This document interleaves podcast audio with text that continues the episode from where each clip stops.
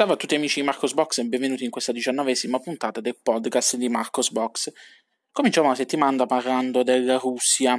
L'esercito russo sostituirà Windows con Astra Linux. Qualche settimana fa vi avevo parlato di una decisione analoga da parte della Corea del Sud, adesso arriva la notizia che anche l'esercito russo ha deciso di migrare a Linux eh, passando da Windows, quindi abbandonando Windows sui computer dei, dei propri, ehm, della propria infrastruttura. Ehm, la distribuzione che hanno deciso di utilizzare è Astra Linux, una derivata di Debian sviluppata da una compagnia russa chiamata RusBTech. Questa distribuzione viene sviluppata dal 2008. Nel corso degli anni, diciamo così, all'inizio era pensata come una distribuzione per il mercato privato russo, eh, poi nel corso degli anni la società eh, si è espansa nel settore delle amministrazioni locali, dove è diventata sempre più popolare tra gli appaltatori militari. Eh, da qui la decisione da parte della società di intraprendere il percorso di certificazioni per quanto riguarda il trattamento dei dati, eh, delle informazioni all'interno del, diciamo così, dei vari livelli eh, dell'infrastruttura russa. Eh, ci sono tre livelli di, eh, la normativa russa prevede tre livelli di sicurezza per la gestione delle informazioni segrete, top secret e importanza speciale. Ad aprile di quest'anno ha ottenuto finalmente l'ultima certificazione, quella appunto di eh, importanza speciale e quindi eh, il Ministero ha autorizzato l'utilizzo di questa, di questa distribuzione all'interno della, del Ministero della Difesa russa e quindi adesso può essere liberamente utilizzata all'interno appunto dei, di tutti gli organi, eh, gli organi della, delle agenzie eh, di intelligence del Ministero della Difesa. Per l'occasione è stata rilasciata una versione chiamata Astra Linux Special Edition 1.6 che appunto è certificata per l'utilizzo in questi ambienti. Perché? Si sa perché vengono fatte queste decisioni, perché vengono prese, perché c'è sempre la paura eh, che eh, l'utilizzo di sistemi operativi proprietari Microsoft eh, che eh, vengono sviluppati in nazioni, diciamo così, potenzialmente nemiche, ostili, eh, quali gli Stati Uniti, possono contenere delle backdoor che eh, possono essere sfruttate per operazioni di spionaggio, quindi mettendosi, facendosi la distribuzione per fatti suoi, facendosi il sistema operativo per fatti suoi, ci si mette a riparo eh, da, questi, da, da, eventuali backdoor e quindi si dormono sogni più tranquilli. Passiamo adesso a Linux Mint. Eh, è stato pubblicato il consueto post mensile con il riassunto delle donazioni e alcune notizie dall'universo Linux Mint. Clem ha annunciato che nel mese di aprile ci sono stati eh, ben 24.000 dollari di eh, donazioni, segno che la distribuzione vive e vegeta e che eh, l'amore e l'interesse da parte degli utenti è forte, quindi la finanziano, la supportano costantemente ogni mese. Ehm, tra le novità che vedremo sulla prossima versione di eh, Linux Mint c'è l'arrivo di Win 4, eh, con, praticamente viene utilizzata eh, Win HQ, la versione 4, che è stata inserita nei repository di Linux Mint ehm, che va a risolvere diversi problemi e va ad aggiungere il supporto Vulkan, Redirect 3D12 e altre cosine qua e là. Eh, poi andatevi a leggere le informazioni che ha pubblicato sul blog a riguardo.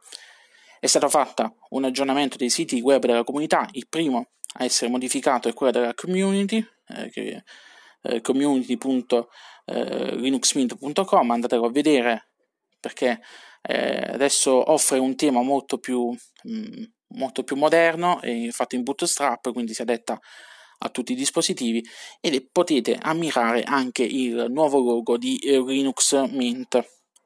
Per quanto riguarda invece le applicazioni che fanno parte di Linux Mint, eh, abbiamo che nella prossima versione di eh, XED, l'editor di testo predefinito, eh, è stato aggiunto il supporto eh, alla commutazione dei commenti e dei blocchi di commenti.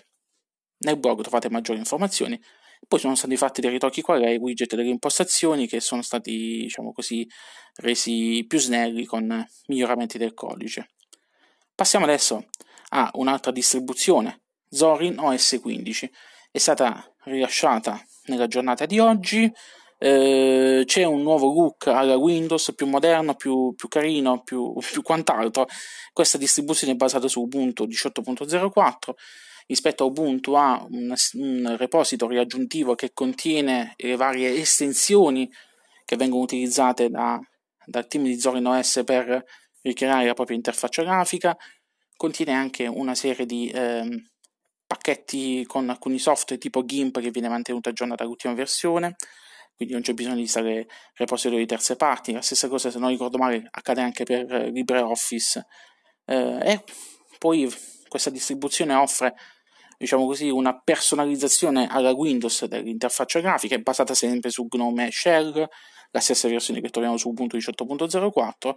Eh, quindi questa nuova release porta delle prestazioni migliorate dovute a Gnome e l'ultimo kernel, ehm, porta un nuovo tema per il desktop, ehm, porta Zorin Connect, che praticamente è KDE Connect in versione Zorin, quindi un applicativo per Android che consente di interfacciarsi al sistema operativo per controllare eh, riproduzione brani e altre cosine qua e là e um, un nuovo tool chiamato Zorin Auto Team che eh, adatta il tema diurno notturno.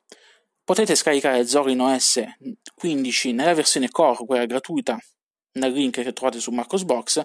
Vi ricordo che è disponibile anche nella versione a pagamento che offre, oltre al supporto all'installazione, eh, alcuni layout aggiuntivi tipo quello alla macOS e nient'altro perché praticamente l'altra, l'altra diciamo così, differenza rispetto all'edizione core è che offre più software preinstallato sia applicativi che giochi. Quindi comunque sono cose che potete fare anche a mano. Fatemi sapere voi che cosa ne pensate di questa distribuzione eh, passiamo alle notizie adesso dal mondo di LibreOffice è stata rilasciata la beta 1 di LibreOffice 6.3 mm, questa, la versione stabile di questa nuova versione è prevista per il mese di agosto maggiore velocità, eh, sia nell'apertura che nel salvataggio dei file, supporto di Fourier per i fogli di calcolo, miglioramenti nell'esportazione, anche quelle dei PDF con tag, miglioramenti nell'interfaccia utente e altre cosine quella. Eh, nota importante di questa nuova distribuzione è che questa, la versione 6.3 non verrà rilasciata ufficialmente per eh, le distribuzioni Linux a 32 bit, quindi l'ultima versione eh, diciamo così, del ramo fresh eh, compatibile con le distribuzioni a 32 bit di Linux la 6.2, cioè comunque la versione STIG che viene supportata, verrà supportata per più tempo. All'interno del blog trovate maggiori dettagli al riguardo. Ultima notizia della settimana è eh, la decisione da parte di Mozilla di attivare il blocco dei cookie di traccianti di terze parti per impostazione fini- predefinita per le nuove installazioni di Firefox. Mozilla ci tiene molto alla privacy, i cookie traccianti di terze parti sono eh, utilizzati per la profilazione, eh, diciamo così, per quanto riguarda ehm, eh, dalle aziende vengono utilizzate per, per, il targeting degli utenti con finalità di, di, guadagno, diciamo così, alla fine quello è sempre il, quello che fa girare tutti, tutte queste tecnologie, il, il soldo eh, Mozilla non ci sta a questo modello di business e appunto ha deciso di tutelare la privacy degli utenti preattivando questa opzione eh, per tutte le nuove installazioni. Sul blog vi spiego come fare per attivare eh, tale impostazione eh, se avete già un'installazione di Firefox. Mozilla comunque ha fatto sapere che nei prossimi mesi, settimane, non si sa, prossimamente questa impostazione verrà eh, diciamo così, proposta anche agli utenti che hanno già installazioni di Firefox in corso. Bene, con questo ho concluso. Lunga vita e prosperità, ci vediamo la prossima settimana con la nuova puntata del podcast di Marcos Box. Ciao ciao!